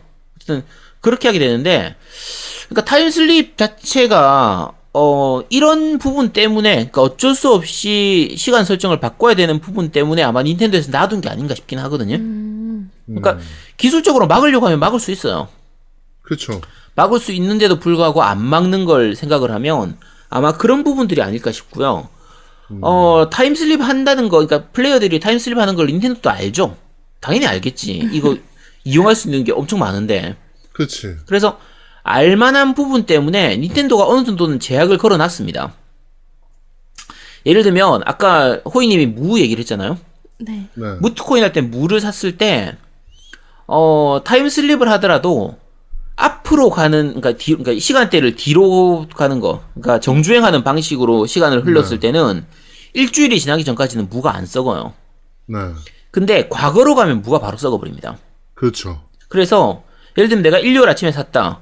그러면 다음날로 빨리 타임슬립을 해서 월요일로 가서 가격 물건을 팔고 싶다, 물을 팔고 싶다면 월요일 아침, 월요일 뭐 오후, 화요일 오전, 화요일 오후 이런 식으로 가는 거는 상관이 없어요. 그렇게 가는 거는 무가 안 상합니다. 그대로 네. 타임슬립을 할 수가 있는데 만약에 내가 토요일 오후까지 갔다. 근데 가격이 내가 원하는 가격이 없는 거야. 그래서 다시 월요일로 타임슬립을 하면 무가 썩어버립니다. 네. 그래서 시간을 돌리면 바로 무가 썩는 시스템이에요. 그러니까 요런 시스템을 만들어 놓은 걸 보면 말씀드린 것처럼 닌텐도에서도 충분히 타임슬립 한다는 건 알고 그거에 대해서 어느 정도의 제재는 하고 있는 건데 네. 적극적으로 제재를 안 하는 걸 생각을 하면 요거는 닌텐도에서도 용인은 하는 거죠. 뭐 물론 권장하는 건 아닌데 하려면 해라 라고 하는 정도라서 자, 지금 호이님은 적극적으로 타임슬립을 이용하고 있는 거고요. 그렇죠. 대하동우님은 타임슬립 좀 하셨었어요? 하셨어요? 저도 한 2번? 네, 무 때문에 했죠, 무 때문에. 네. 저 같은 경우에는 가을, 겨울로 가서 보는 부분하고 이런 것 때문에 좀 더 했었는데, 요 타임슬립을 할 것인지 말 것인지는 요 플레이하는 분들이 좀 선택을 하시면 돼요. 근데 네. 아무래도 타임슬립을 하다 보면은 게임의 재미는 좀 떨어지게 되거든요. 뭐 그래서 저도 두 번 정도 해보고 그 다음부터는 안 하고 있어요. 네. 호이님은 타임슬립 해도 전혀 문제가 없어요. 전혀 문제 없어요. 진짜 재밌어요. 오히려 재밌는 것 같은데. 그러니까 요렇게 즐길 수도 있기 때문에. 그래서 저는 이게 또 처음이니까 또 그럴 수도 있을 것 같아요. 그렇죠. 왜냐면 이 주민들 반응이나 이런 것도 너무 재밌으니까 그냥 계속 이게 10년 만에 가잖아요. 그러면 얘가 안 잊고 내를 기억을 한단 말이에요. 가지고 뭐 10년 뭐 몇 개월 말이야 이러면서 뭐 인사를 하는데 왠지 좀 미안한 거예요. 주민한테. 그래가지고 미안 이러면서 막 좀 그랬던 기억이 있어서. 그 가끔 새로운 주민 있잖아요. 네. 새로운 주민이 이사 왔는데 제가 네. 타임슬립을 해서 예를 들면 1년이나 2년 뒤로 네. 가면 그러면 그 주민들이 저를 처음 봤을 때 얘기를 해요. 야. 우리 그 섬에 아제트라는 애가 있다던데 너 혹시 아니? 라고 저한테 물어보는 거예요. 그래서 야 내가 아제트야. 야 너가 아제트였어? 야 근데 너 참 낯설다. 이런 식으로 얘기를 해요. 인설 안 해서. 그치. 그러니까 타임슬립하면 또 약간 재밌는 대사 들을 수 있는 것도 있습니다. 이제 오래간만에 왔어요. 그런 거 되게 많아요. 그치. 진짜로. 그러니까 일단은 말씀드린 것처럼 타임슬립을 할지 말지는 본인들이 선택을 하시면 되고요. 필요하시면 그렇죠. 하되 지금 호이님 같은 경우에는 지금 하루에 6시간, 7시간씩 플레이를 하니까 네. 평균 한 7시간 정도 플레이한 것 같은데 그러니까 플레이를 하니까 사실 컨텐츠의 소모 속도가 엄청 빠르잖아요. 그렇죠. 이런 분들은 타임슬립 해도 됩니다. 그냥 꾸준히 즐기는 거니까 그냥 그 상태로. 네. 근데 일반적으로는 타임슬립을 하면은 가을, 겨울까지 천천히 기다려서 즐길 그 부분을 너무 땡겨서 즐기는 거기 때문에 오래 즐기고 싶으신 분들은 가급적이면 안 하시는 게 좋습니다. 네. 그럴 수도 있어요. 왜냐면 이게 하루하루 날짜별로 이벤트 같은 게 있더라고요. 근데 나는 그걸 못 즐겼던 거지. 나중에 보니까 조금 그런 게 좀 아쉽더라고요. 이게 우리 모바일 게임이나 온라인 게임들 하다 보면 보통 이제 유저들을 붙잡아두기 위해서 이벤트를 계속 하거든요. 그러니까 이벤트를 계속 해야 그걸 사람들이 이제 게임 접으려고 하던 사람들도 요 이벤트까지만 하고 접어야지. 그래도 요거는 하고 접어야지. 이러면서 계속 하게 되니까. 그렇죠. 그렇죠. 요 동숲도 똑같아요. 그런 시스템을 미리 다 넣어놨어요. 뭐 낚시 대회를 한다든지 곤충 잡는 대회를 한다든지. 맞아요. 그런 거 주민들이 또 알려주잖아요. 뭐 이번 주에 뭐 있으니까 가지마라는 느낌으로 얘기해주거든요. 그래서 주민들이랑 일단 얘기하는 게 너무 재밌어요. 그렇죠. 그 얘기 좀 할게요. 그럼 주민 얘기로 넘어갑시다. 네. 얘기 나온 김에. 이게 동숲 같은 경우에는 네. 기본적으로는 사실 솔프라는 게임이에요. 솔로 플레이를 하는 게임인데 네. 네. 마치 이 동네에 사는 그 주민들, NPC들이 정말 현실적입니다. 맞아요. 진짜 이게 그냥 게임상에 있는 프로그램된 그것뿐이라는 그런 생각이 안 들 정도로 대화하는 굉장히 재밌고요. 진짜 그 마을에 사는 사람하고 얘기하는 것 같은. 진짜 좀 소름 돋는 경험이 좀 몇 개 있는데요. 왜 이렇게 쫓아내기 시스템 나중에 얘기하실 거죠. 근데 그거 할 때도 제가 쫓아내는 걸 하려고 잠자리채를 들고 이렇게 몇 번 갔단 말이에요. 이렇게 때리려고. 근데 내가 이게 좀 스틱이 좀 서툴러요. 그러니까 갑자기 확 돌면서 요즘 누가 나를 노리는 것 같아. 이러는 거예요. 그러니까 순간 당황해가지고 막 당황해가지고 그냥 도망갔거든요. 약간 소름 돋는 경험이 있어요. 몇 개. 그러니까 보통 이게 네. 우리 이번 모동숲 같은 경우에는 주민 종류가 한 400명 정도 됩니다. 네. 그래서 내가 원하는 그 주민들로 좀 이렇게 모으려고 하는 사람들이 많거든요. 네. 네. 근데 보통 이제 아미보 같은 걸 이용해가지고 모으기도 하고 아니면 딴 데서 데려오기도 하고 이렇게 하는데 여러 가지 시스템들이 있는데 일단 데려오려면 지금 있는 주민을 쫓아내야 될 거 아니에요. 네. 그렇죠. 그러니까 쫓아내기 위해서 한계가 있으니까 티오가 있으니까. 네. 쫓아내기 위해서 8명? 10명 아니었나? 그래요? 네, 쫓아내기 위해서 보통 잠자리채로 때리는 걸로 많이 하죠. 그러니까 이제 주민들하고 교류를 여러 가지를 하거든요. 주민들이 나한테 말을 걸어오기도 하고, 아니면 내가 주민들한테 선물을 줄 수도 있고, 그렇죠. 주민들이 나한테 선물을 주기도 하고. 뭐 어디 아프다, 주민이 어디 아프다 그러면은 쟤한테 약진 갖다 줘. 그러면은 약 갖다 주고, 뭐. 네. 그러니까. 그런 식으로 하는데, 네. 근데 주민을 잠자리채로 쫓아다니면서 계속 때리면, 별 반응 안 하는 것 같은데, 그게 누적돼가지고, 너 나 미워하는 거니? 이런 식으로 좀 이렇게 약간 반응을 보이다가 일정 시간이 지나고 나면 얘가 나 그냥 떠나기로 했어 하면서 그게 나가는. 화도 내요. 이게 연속으로 한 3번 4번 계속 때리는 걸 반복하잖아요. 얘가 화를 내요. 막 왜 자꾸 이러는 거야? 이러면서 막 그쵸. 화를 내더라고요. 그래갖고 순간 당연히 또 도망갔지. 근데 그렇게 하다가 나중에 결국은 걔가 짐을 쌉니다. 네, 맞아요. 짐 싸고 날 때 내가 선택을 좀 할 수는 있거든요. 그냥 계속 무대형으로 하면은 그냥 가버리기도 하는데 보통 이제 선택지가 나와요. 나 이제 갈 건데 하면 그래 잘 가라 할 수도 있고 가지마 하고 잡을 수도 있거든요. 잡으면 보통 계속 있는 편이고요. 네. 우리 주민으로 섬 주민으로 그대로 있고 네. 그냥 그래 잘 가라 하면은 그냥 나가는 거죠. 그러면 집 하다가 비니까 다른 새로운 주민을 이제 데려올 수가 있게 되는 요런 식의 시스템이거든요. 근데 말씀드린 것처럼 네. 일반적인 게임이면 상관이 없는데 요 동숲에선 그 내보낼 때 약간 좀 진짜 미안한 느낌이 그쵸. 좀 들어요 사실. 왜냐면 이게 조금 친했으니까. 그렇지. 그것도 있고 네. 그다음에 저는 또 특이한 경험을 한 게 네. 지네끼리 싸워요. 아 맞아. 주민 둘이서 싸워. 그러니까 뭐 저거야. 저는 소가 한 마리 있거든요. 네. 그다음에 다람쥐가 하나 있어요. 주민으로. 네. 소가 약간 해수충이야. 헬창이야, 헬창. 씨발, 하루 종일 운동이 하나씩 있는 것 같더라고요. 헬창이라서 마을 광장에서 막 운동을 하고 있거든요. 아, 맞아요. 그러니까 내가 말을 거니까 막 씩씩대면서 저 다람쥐 새끼한테 내가 이렇게 운동하면 좋다라고 얘기해줬더니, 신경 쓰지 말라 그러더라. 아, 씨발, 열받아 죽겠다. 막 이러면서. 아니, 그러니까 주민이 살아있는 것 같은 느낌이 진짜 많이 들어요. 지네끼리 싸워 또.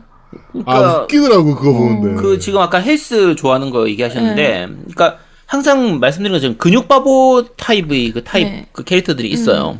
네. 근데, 캐릭터들의 캐릭터성이 되게 잘 살아있는 게, 각 캐릭터마다 그 성격이 어느 정도 좀 이렇게 정해져 있거든요? 그렇죠. 맞아요. 그거에 따라서 얘들이 반응을 하고, 대화를 하고, 뭐 이렇게 하는데, 그게 진짜 굉장히 다양합니다. 맞아요. 얘기해도 돼요? 해창 캐릭터한테는 어느 날 상점에 갔더니 헬스 보충제가 파는 거예요. 그걸 바로 사줬어. 엄청 좋아하는 거예요. 그러고 나중에 걔 방에 갔더니 그걸 딱 이렇게 전시를 해가지고 있는 거 보니까 좀 재밌더라고요. 내가 선물해주는 아이템 같은 경우에 걔 집에 가면 전시해두는 경우도 있고요. 옷 같은 거 주면은 걔들이 입고 나오는 경우도 있고. 입고 나올 때도 있고. 그리고 걔들이 우리한테 선물을 내주거든요.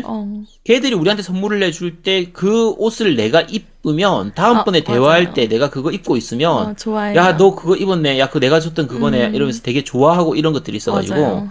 그런 시스템들이, 그러니까 그런 부분들이 굉장히 좀 아기자기하게 잘 되어 있어서. 그게 또 하나가 더 있는 게 주민들이랑 좀 많이 친해지잖아요. 그러면 난 타임슬립 많이 했잖아요. 이게 내 생일이 딱 한 번 걸렸는데 집으로 초대하고 생일 파티를 해준데 혹시 감동 먹었잖아요. 순간 눈물을 흘릴 뻔해. 진짜 아니 집에서도 안 해주는데 얘네들이 막 내일 깜짝 파티를 해주는데 현실에서도 안 해주는데 진짜 먼저 깜짝 놀래가지고 와 이러면서 좀 그런 재미들이 좀 있어요. 저보고 해달라고 얘기하는 거예요? 하여튼 좀. 자, 어쨌든 그렇습니다. 그런 부분들이 마을 주민이 결국은 동숲의 메인 중에 하나가 마을 주민들하고 친하게 지내고 마을 주민들하고 그렇죠. 같이 사는 거라서 그 부분은 굉장히 잘 돼 있는 것 같아요. 그게 진짜 재밌는 것 같아요.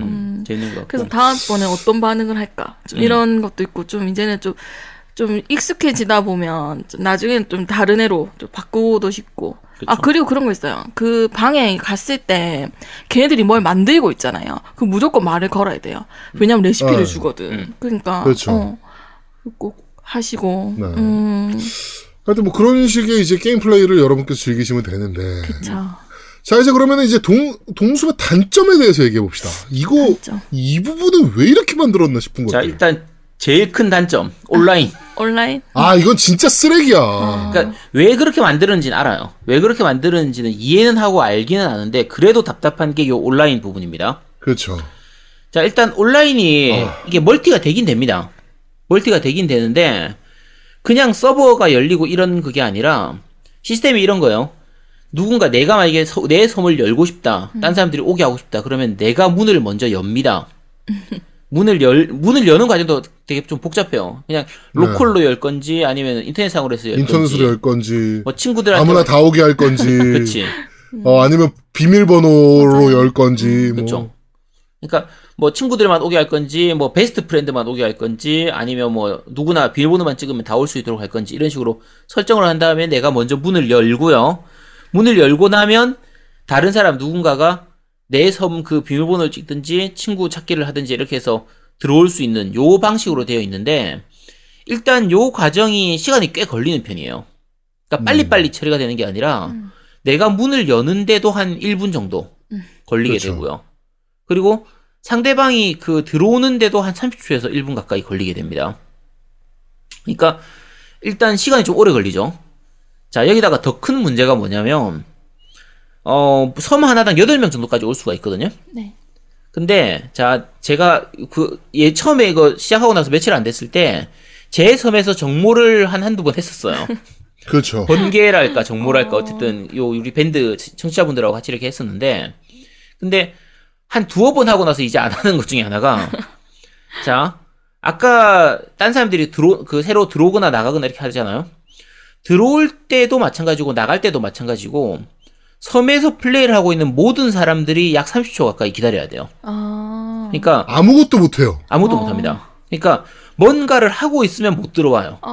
예를 들면 내가 그 물건을 사고 있다, 거래를 하고 있는 상태다. 그러면 창을 닫아주세요. 거래를 하고 있는 도중에 내가 거래를 하고 있던 사람한테는 창을 닫아주세요라고 이렇게 뜨게 되고, 그 다음에 들어오려고 했던 사람한테는 아, 지금 누군가가 작업하고 있는 중이라서 못 들어옵니다, 조금 이따 다시 하세요, 이런 식으로 나오게 되거든요.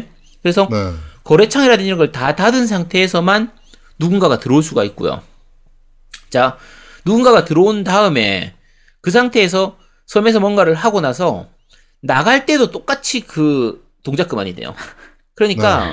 만약에 7명이 섬에 있다가 누군가 한 명이 들어온다 그러면 들어오는 사람이 로딩 걸리는 거는 그러려니 하는데 이미 섬에 있었던 7명이 다 30초 가까이 동안 기다려야 되는 거예요. 아무것도 못하고 로딩을 해야 돼요. 그 다음에 자, 나갈 때도 마찬가지입니다. 그러니까 자, 이제 어느 정도 분위기 보고 나갈 때는 서로 먼저 나가려고 합니다. 왜냐하면 타이밍 놓치면 한 5분 동안 그냥 꼼짝 말고 있어야 돼요. 그러면 그냥 한 명이 그냥 서버 닫아버리면 안 돼요? 그럼 다 튕기잖아요. 아, 그러면 섬 주인이 닫으면 되죠. 그게 섬 주인이 게임을 꺼버리면 그러면 다 튕기게 돼요. 차라리 그게 제일 빠른 겁니다. 인사할 때는 그냥 차라리 이제 해산하면서 그냥 주인이 그냥 끄는 걸로. 천재인데? 맞죠? 네, 그렇게 하면 차라리 됩니다. 그렇게 하면 되는데 되게 웃긴 게 네. 저는 나가고 싶은데 못 나가는 경우도 있어요. 그러니까 제가 그렇죠. 막 나가려고 이제 그 공항 가가지고 이제 네.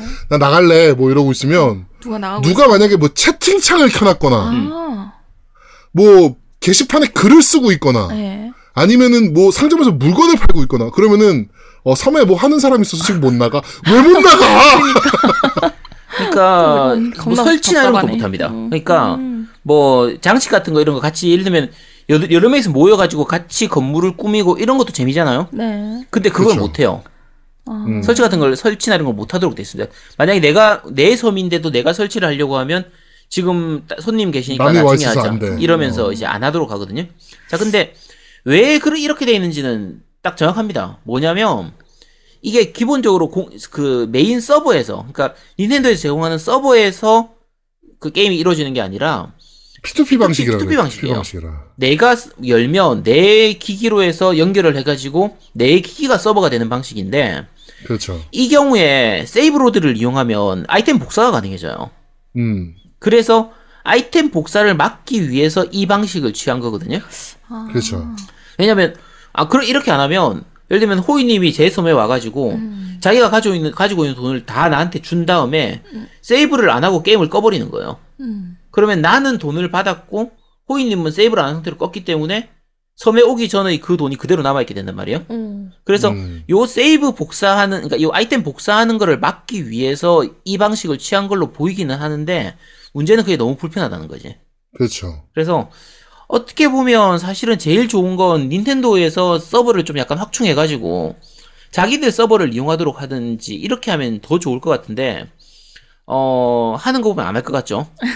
안 해요. 네, 안 할 겁니다. 지금까지도 안 했고 아마 앞으로도 안 할 것 같은데 어쨌든 네. 이 온라인 부분은 진짜 좀 개선이 됐으면 좋겠어요, 확실히. 네, 진짜 제일 쓰레기 같은 부분. 그렇죠. 나 그때 원장님 그 열었을 때 나는 못 들어가가지고 들어오기 힘들다니까 진짜. 이게 또 8명밖에 안 되니까 그러니까요.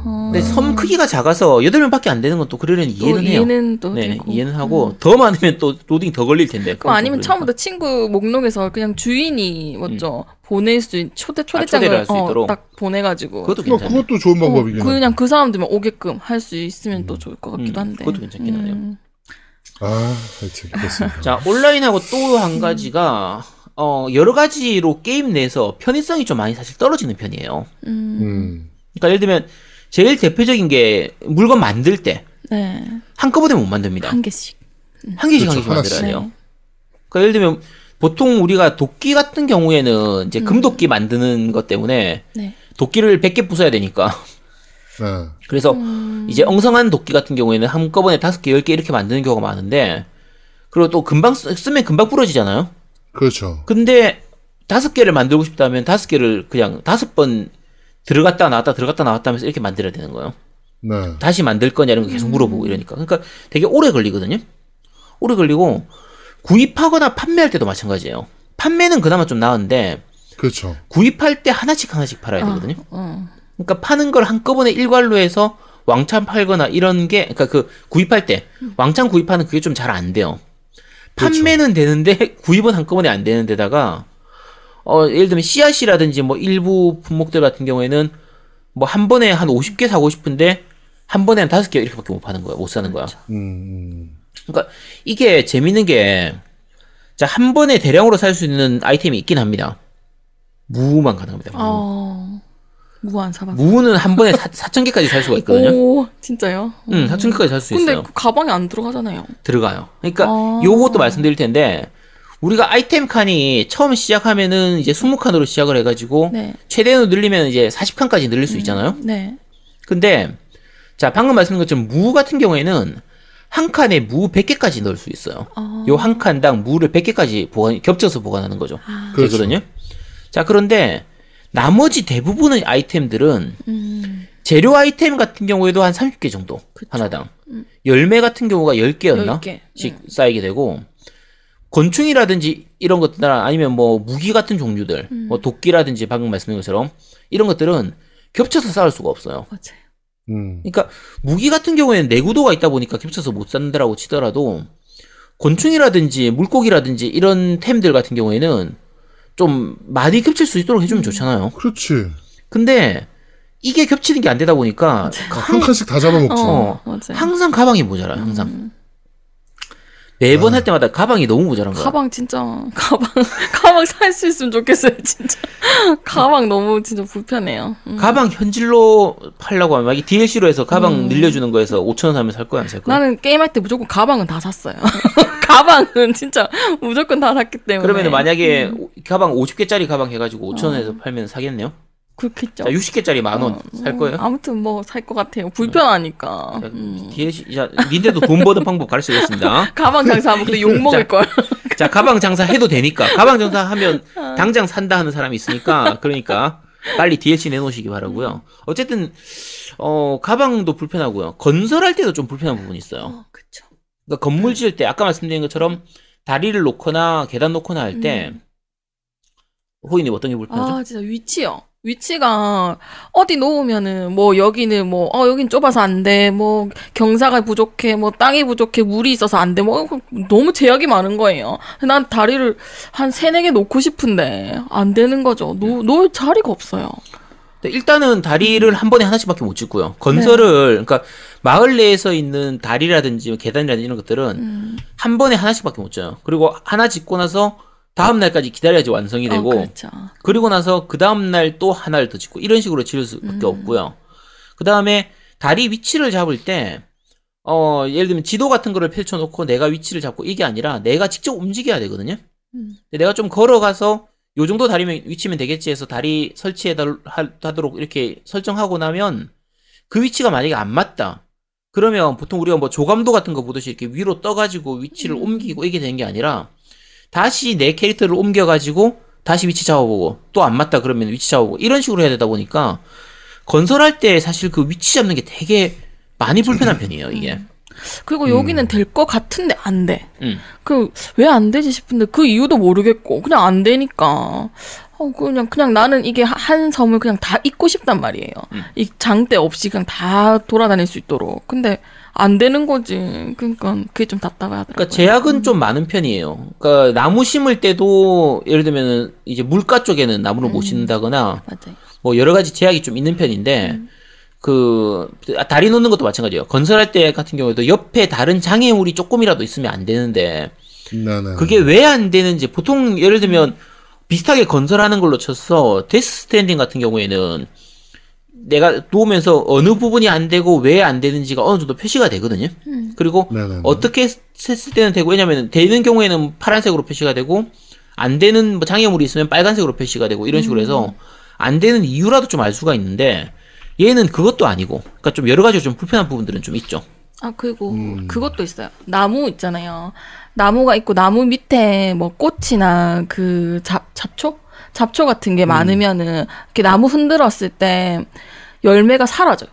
밑에서 아예 그 밑에 이렇게 뭐지 그 그러니까 놓을 자리가 네, 그러니까 자리가 부족하네. 사실 그거는 버그성 같긴 한데. 네. 네, 뭐 하여튼 그런 부분 그러니까 있죠. 꽃밭도 완전 빽빽하게 만들어 놓고 위에 만약에 선물 있잖아요. 네. 그거 쏘았는데 없어지더라고요. 그렇지. 그러니까 네. 보통은 뭔가 아이템이 떨어졌을 때 그 근처에 있는 9칸 정도, 네. 10칸 정도 그 사이에 떨어지도록 설정이 돼 있는데 만약에 그러니까 총 13칸 정도네요. 가운데를 놔두고 총 2칸까지 내가 떨어지는 위치에서 가로 세로 이렇게 2칸 정도 위치까지는 떨어지는데 만약에 그 칸이 다 차 있으면 아이템이 사라져 버립니다. 그래서 그런 부분들이 있긴 하죠. 근데 그거는 뭐 좀 특수한 경우니까. 난 놀랐어요, 참. 그래가지고. 아, 왜 그럴까? 저는 사실은 좀 아쉬운 부분은 네. 요리가 왜 없는가. 맞아. 나도 그건 좀 있어. 요리. 아. 분명히 식재료는 다 있잖아요. 맞아요. 생선도 있고 뭐 다 있는데 요리가 왜 없을까. 아, 이거는 좀 아쉬운 부분이긴 해요. 그렇네요. 커뮤니티도 잘 돼 있는데 맞죠? 요리가... 아니, 사실 버너도 있고 코펠도 있고 후라이팬도 있고 다 있어. 맞네. 요리는 안 돼. 요리가 없는 것 중에 하나, 농사가 없잖아. 아, 그렇지. 이게 농사가 없어. 그러니까 사실 그 보통 우리 목장 이야기라든지 이런 종류처럼 농사 시스템이 조금 더 있었으면 좋겠는데 어쨌든 그 부분은 조금 없으니까. 근데 그 칸인 자체가 농사 짓기가 너무 불편하게 돼 있잖아요. 그래도 칸이... 뭐 어쨌든 꽃 심는 것처럼 농사도 하려고 하면 꽃 심는 것처럼 하면 네. 할 수는 있죠. 아니 쌀만 심으면 되는데 뭐 미리나. 근데 어쨌든 약간 아쉬운 부분들은 있긴 한데 네. 어떻게 보면 좀 의도된 불편함이라고 보여요.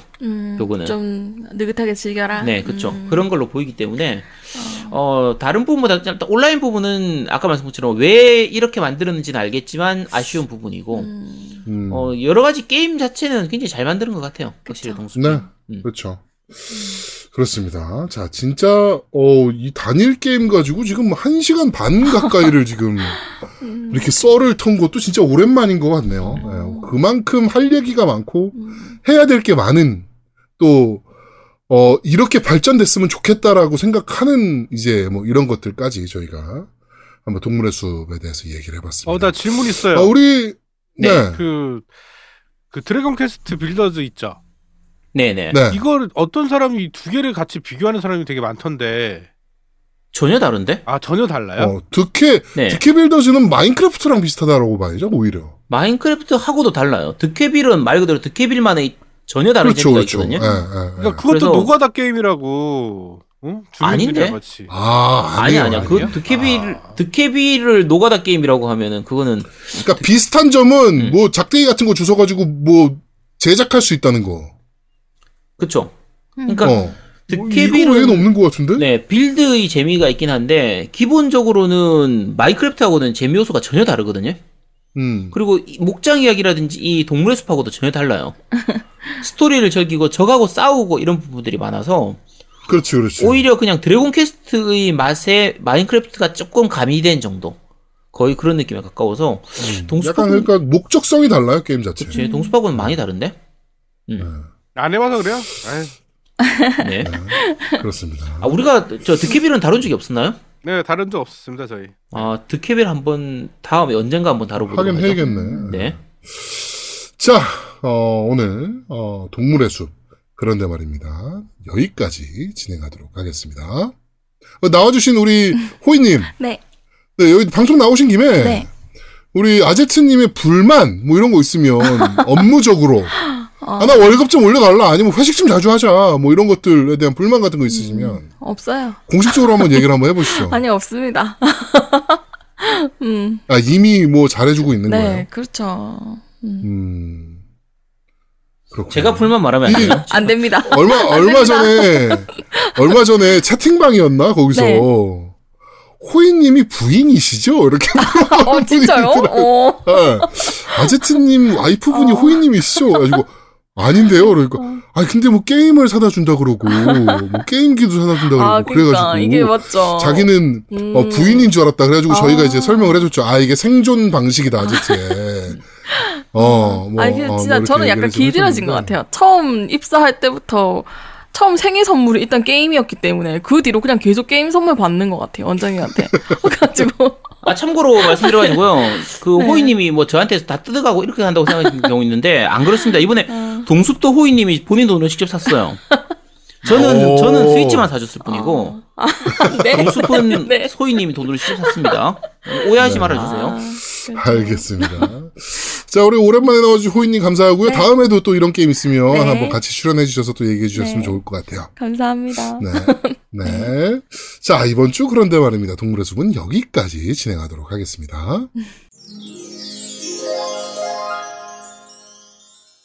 자, 겜덕비상 제 191화. 과연 뭐 하는 게임인가 동물의 숲 편은 여기서 모두 마무리하도록 하겠습니다. 오늘 역대급 녹음 시간을. 8시부터 시작해서. 새벽 1시가 웬 말이냐? 4시간 18분 49초를 지나고 있어요. 네. 아, 이걸 편집을 어떻게 할지 우리 노움이 또 피똥 싸겠네요. 네. 자, 엔딩이라도 빨리 쳐야겠네요. 자, 내일 투표 꼭 하시고요. 말씀드렸지만 한일전은 가위바위보도 이겨야 제맛입니다. 자, 겜덕비상 제 191화 과연 뭐하는 게임인가? 동물의 숲편은 여기서 모두 마무리하도록 하겠습니다. 저희는 다음 주에 아주 기쁜 마음으로 여러분들을 찾아뵙도록 하겠습니다. 고맙습니다. 감사합니다. 감사합니다.